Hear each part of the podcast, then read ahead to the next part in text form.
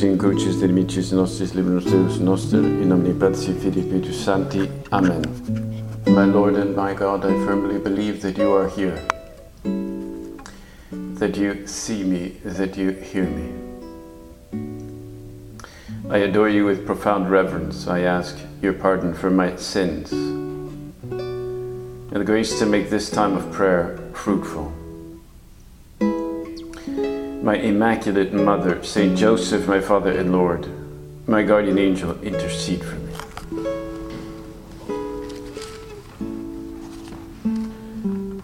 We begin our prayer this morning with the first reading of today's Mass from the book of from the book of Proverbs. Where there are a series of of aphorisms and sayings that can lead us to reflect this morning as we do our prayer. Like a stream is the king's heart in the land of the Lord. Wherever it pleases him, he directs it.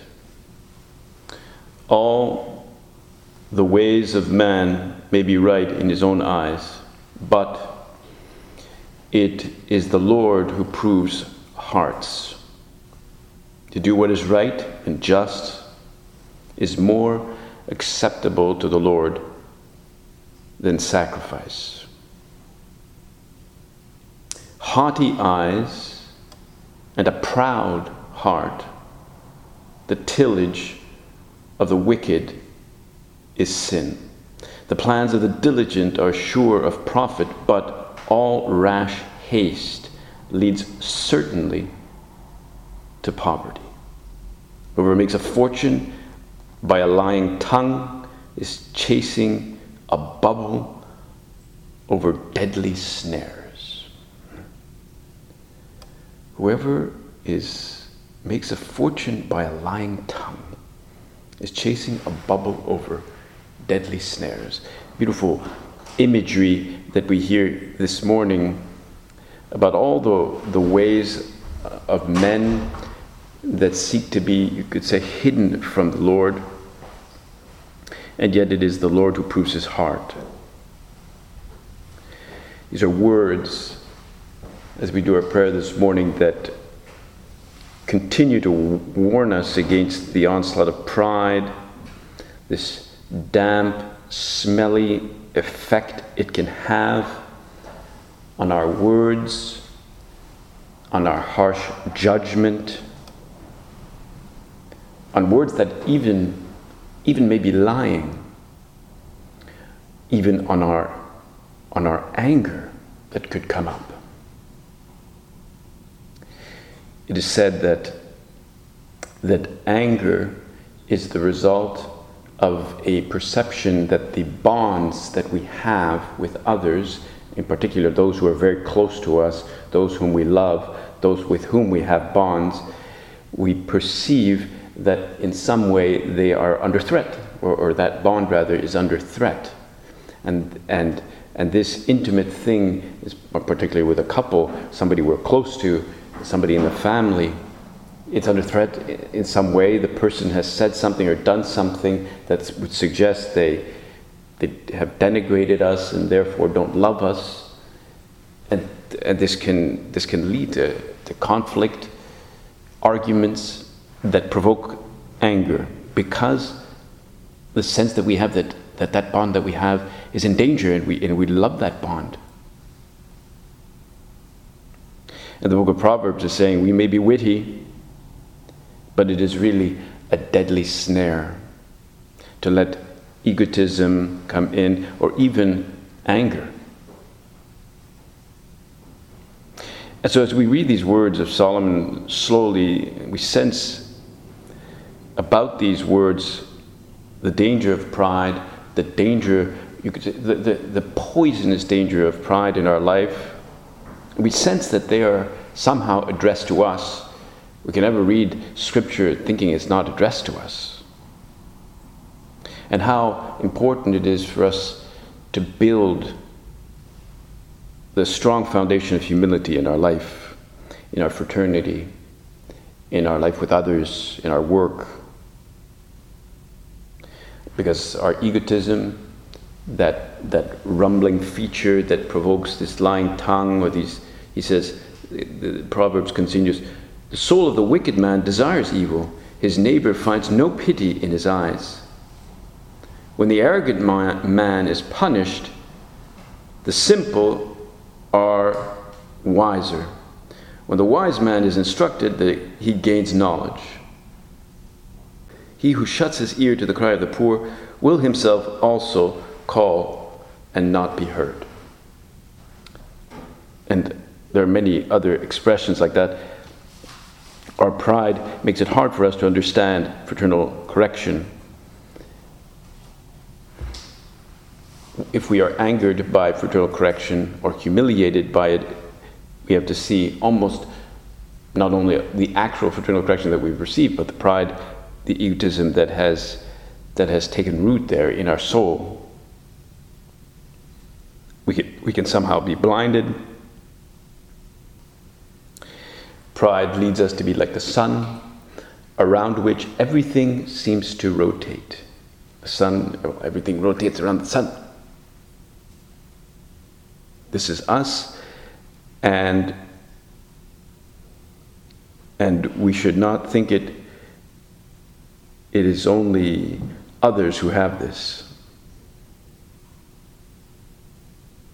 one manifestation is to want to please everyone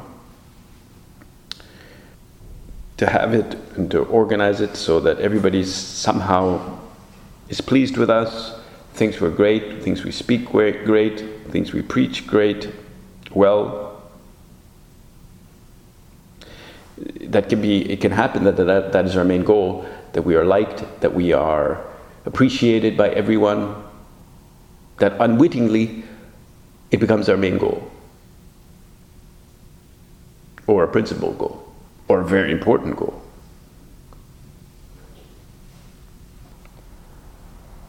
but that can't happen and it cannot be our main goal to simply look for people to be impressed with what we do Sometimes it hides in shyness, especially in the apostolate. We're afraid, we could be afraid of rejection. And so, therefore, we're, we're not always as daring as we could be in the apostolate, seeking out new friends, new, new people, addressing important subjects with friends, Pride will express itself in rejecting people's advice, even unreasonably rejecting their advice. If we discard something offhand in a rushed way and don't even consider what somebody has suggested to us or some advice or even i would say even an opinion on something and we just discard it immediately it, there's almost certainly pride lurking there. There are signs of pride everywhere in our life.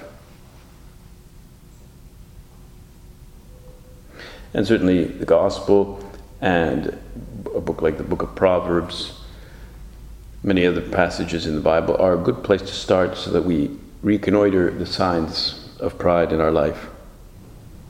Like if if we had rash judgments, for example. Even rash judgments about ourselves.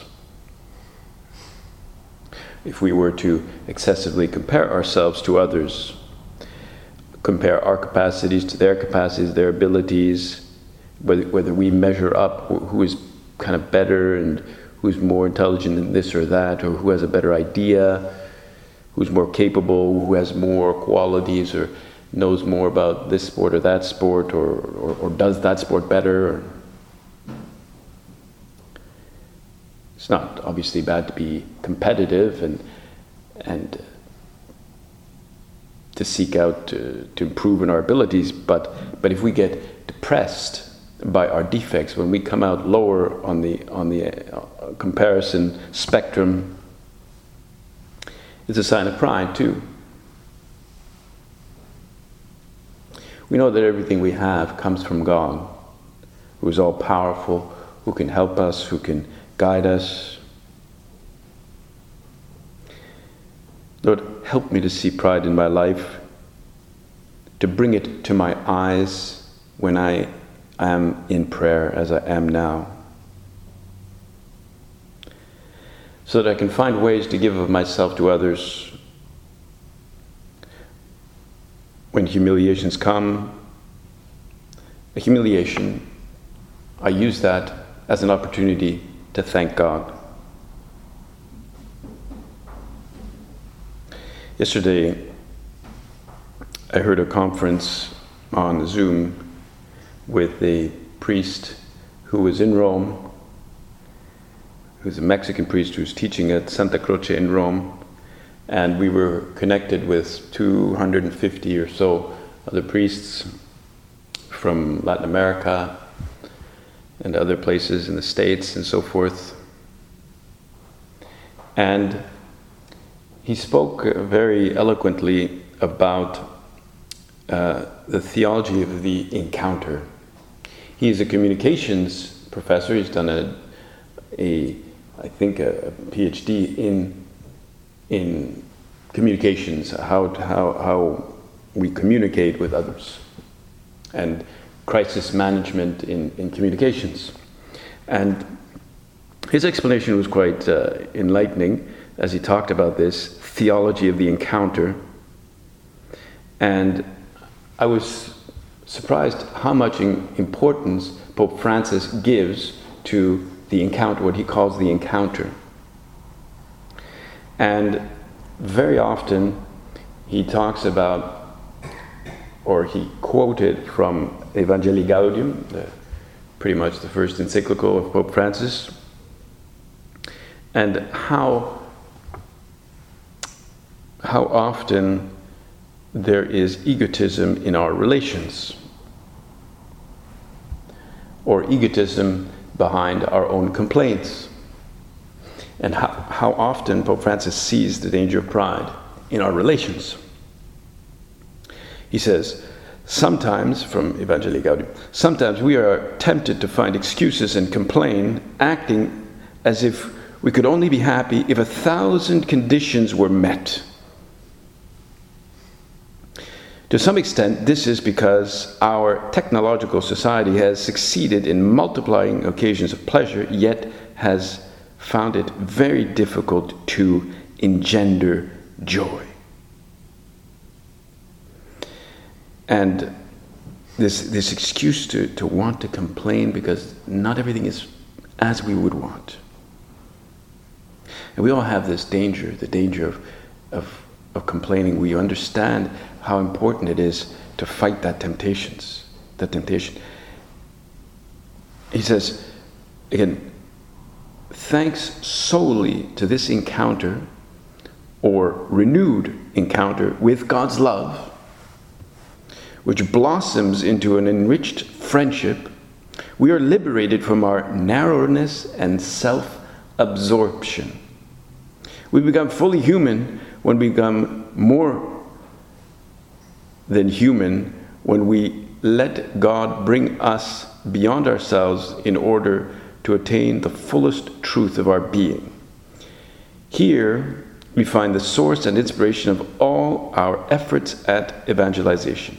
For if we have received the love which restores meaning to our lives, how can we fail to share that love with others? How can we fail?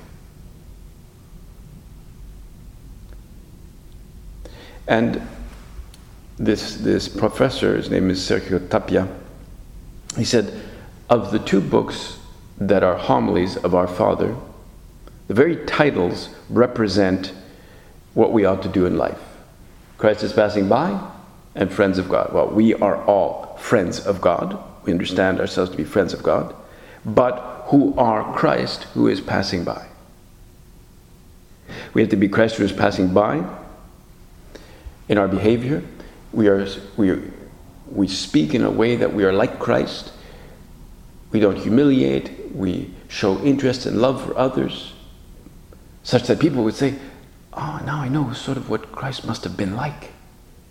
They get an idea. But also, we have to see Christ in others. We have to see them as Christ is passing by. It's our opportunity to love Christ that we see in them. Those two expressions, friends of God and Christ is passing by, that's our life. Well, those are the titles of those two books of homilies of our, of our Father, which were really meditations that he preached and then put into writing. We have to be Christ is passing by. Friends of God that, are, that see Christ passing by and that are like another Christ. And then he says, again, quoting from the Pope, from Evangelii Gaudium, about this, these self referential dangers, the challenge of living together with all social networks.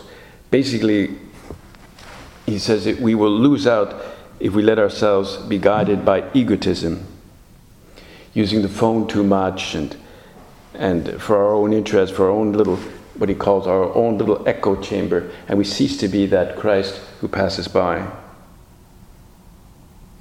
Go out of ourselves and join others, he says, is, is very healthy for us.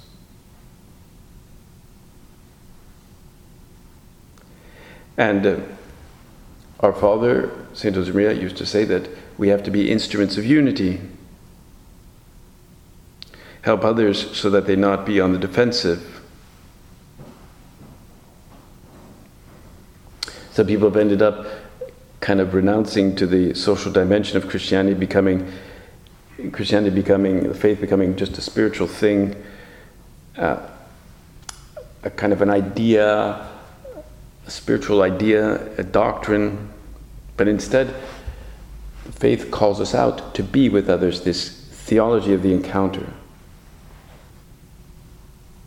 And indeed, when we hear about testimonies of St. Josemaria and his life, and for that matter also of Bishop Alvaro, you may hear about their virtues and their, his, their, both their qualities, but very often people who talk about them talk about them in the context of get togethers we think about the importance that St. Josemaria gave to get togethers. That is an expression, really, of the encounter. The get together is where it's not a conference, it's not a talk, it's, it's just getting together, being with the others, listening to them, talking ourselves, ex- sharing our thoughts, our joys, even our, our worries the get together. How important, how, how much importance our Father gave to, gave to that, and how much of his, his teaching came out of just simple get togethers, a kind of a wasting of time, so to speak, with others. Just be with them. More important than the message itself is the relation that we have with others. And this is very important for us too when we relate to others. We have to give that importance to our relations, more important than the actual message that we are giving.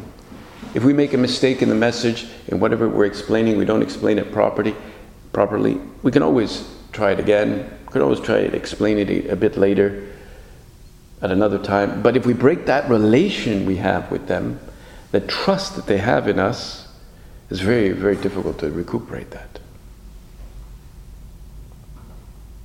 the relationship is broken, that benevolence, that amiability. And that can often happen because of pride, because of anger. Us learn to, to use the language of others, to really learn to listen, to, to have that empathy for others. Learn to forge confidence in this conference, Sergio Tapia said that all that is learned in the family, in the context of ordinary family life. That's where children express themselves to their parents and vice versa. And, and indeed, today's gospel talks about our Lord speaking, and the mother of Jesus and the brothers came to him, but were unable to join him because of the crowd And he was told, Your mother and your brothers are standing outside, and they wish to see you. He said to them, My mother and my brothers are those who hear the word of God and act on it. They're just standing outside, they just wanted to be with him. They are part of your community, they're part of your family. As though I imagine they kind of wanted to get together, they just wanted to be with, with him. And that's why Pope Francis often in, insists a lot on the importance of listening. Perhaps that's a re- resolution we can take from this morning's prayer to emphasize our ability to listen, to empathize. This task of, of mentoring that many of you have, and some of us of spiritual direction, and that we listen that we know how to nod our head, not because we're falling asleep, but because we're, we're profoundly interested in what they say. And that's true in the get togethers, it's true in mentoring. This is the theology of the encounter. It's the result of our ability to listen and to feel their pain, as we say. And this, this professor, he's an expert in the communications department. He's an expert in crisis communication. When some event happens in the, in the clerical world and, and, and the media come right to the priest and they want, they stick the microphone in your face and, and they have to know how to react. And he has strategies of how to react in all that. And how to do sound preaching, how to transmit messages well, how to be an expert in preaching. And he recounted how he went to, to Mexico, and there was a Mexican priest there who preached at the Basilica of Our Lady of Guadalupe. And this guy was an amazing preacher. I mean, this guy was just, he just held people in the, literally in his hands. And, and so, having met this priest, he asked him, seeing how well he preached, he said, Well, how do you prepare yourself for your homilies? because I see they're very, very uh, vibrant and they're very, you've got all kinds of examples and whatnot. And he said, Well, part of my duty here at the Basilica of Our Lady of Guadalupe is I spend about eight hours every day in the confessional. And I just listen. I listen to their problems and their stories. And he said, basically, I express all the problems I've heard and because he has developed this ability to listen. We can't be in our own little internet echo chamber listening to only the things that don't really challenge us or that, that somehow we agree with. Really, sometimes helping others simply to speak sometimes allowing them to speak, maybe um, repeating to them what they said. So, oh, so what you mean is really letting them speak, listening, not just letting them speak. Of course, we let them speak, but then, but then they really, when they really have a deep sense that we are actually profoundly interested and listening to them, that often, in and of itself, resolves their problem. Just get them to put into words what is happening to them. They're able to distinguish between their emotions, their anger, their sadnesses, categorize those, identify those, even label those. Okay, that feeling you had was sadness. That you had was more in the area of anxiety. This was more anger. Okay, label it, identify it and they come to have a deeper sense of understanding themselves because we've listened to them. The, the center has to be really a place of learning, not just because we give interesting conferences on Monday nights, but because people come and feel they are understood in those family encounters, those get togethers, and how much indeed we have learned from what people have said just in in this kind of unprepared dialogue, unprepared exchanges, where people in get togethers don't necessarily open their hearts, but they, they do a little bit open their hearts about what is funny, what is interesting. And sometimes it may mean that we have to put a special active engagement in there and not be overly passive so that so that that, that encounter really does take place. He spoke about language. He said that what difference is there between animal language and human language? Today we know that there is indeed animal language. I didn't know that there was actual animal language, to, or to what extent that there is. But there are different types of language. There are, there's animal language, there's computer language. Uh, um, and he said that, well, animal language is always, you could say, useful. It seeks something useful from the other. It says, I'm hungry, give me this, or but we humans, we can just talk. We just let time pass. We don't have to say anything, quote unquote, useful.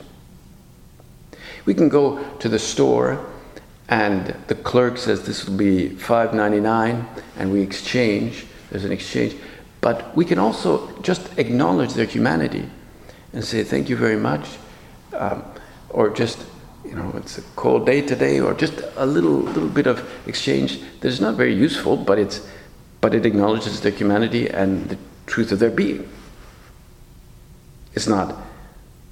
I mean, if when we dialogue, we do have to give useful information. If it doesn't give you useful information, it, it becomes quite boring. If somebody were to say, speak to you about something that's absolutely uh, useless, can't just stay in the usefulness phase, but, but it is an occasion to know the others, even if it's just that momentary exchange at the checkout counter, because we value that person as a person. We respect the other. Otherwise, everything ends up relative. And let us see how we can do that uh, in family life, in our meals, in passing somebody in the staircase, acknowledge them, and more important than the message itself is our relation with others. And let's ask our Blessed Mother, who wanted to go and visit her son there with his cousins and whoever these brothers were, these other people in the family that we also have very good relations with everybody here. We don't get mad at anyone and seek to understand them, apologize if anything has happened that we've misunderstood or so that those bonds are there and they're solid and they feel valued as persons. Our Blessed Mother, who is the mother of our family, of this family here in Earnscliffe, will intercede for us for that to happen. I thank you, my God, for the good resolutions, affections, and inspirations you have communicated to me in this meditation. I ask you to put them into effect. My Immaculate Mother, St. Joseph, my Father and Lord, my guardian angel, intercede